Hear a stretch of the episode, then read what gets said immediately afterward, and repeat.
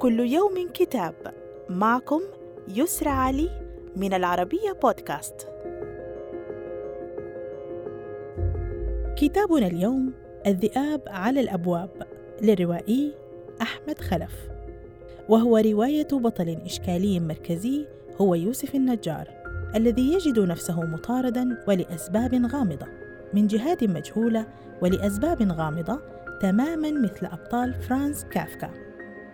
إذ قام المطاردون بنسف بيته والتسبب في قتل زوجته سعاد وابنته ذات الأربعة عشر عاماً وظلوا يمطرونه برسائل تهديد متنوعة محولين حياته إلى جحيم لا يطاق مما دفعه للارتياب بكل إنسان وكل حركة حتى بات من الصعب عليه الفرز بين الوهم والحقيقة وكأنه أصيب بلون من البارانويا.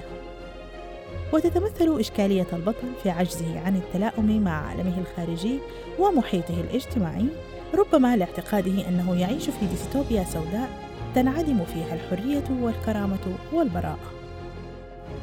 صدر الكتاب عن دار النخبة للنشر والتوزيع وإلى اللقاء مع كتاب جديد.